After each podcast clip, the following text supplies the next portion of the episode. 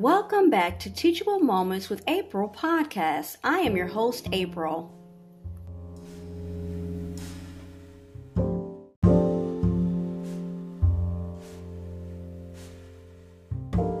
Tonight's content is from Our Daily Word.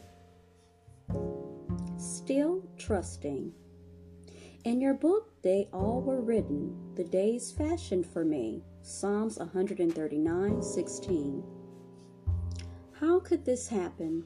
How could God allow our beautiful daughter Melissa to be taken from us in a car accident at age 17? And it's not just us, it's also our friends Steve and Robin, whose daughter Lindsay, Melissa's friend, died nine months earlier. And what about Richard and Leah, whose son John, another of Melissa's friends, lies in a gravesite within 50 yards of both Lindsay and Melissa? How could God allow these three Christian teens to die within 16 months of each other? And how can we still trust Him? Unable to comprehend such tragedies, we cling to Psalms 139 16. And it says, In your book they all were written, the days fashioned for me. By God's design, our children had a specific number of days to live, and then He lovingly called them home to their eternal reward. And we find comfort in God's mysterious words. It says, Precious in the sight of the Lord is the death of his saints.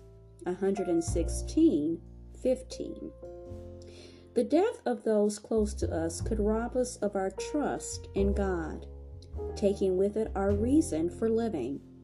But God's unfathomable plan for the universe and his redemptive work continue, and we must honor our loved ones by holding on to his hand.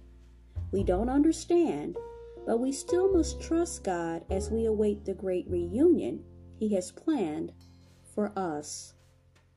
Don't let tragedy steal your trust in God.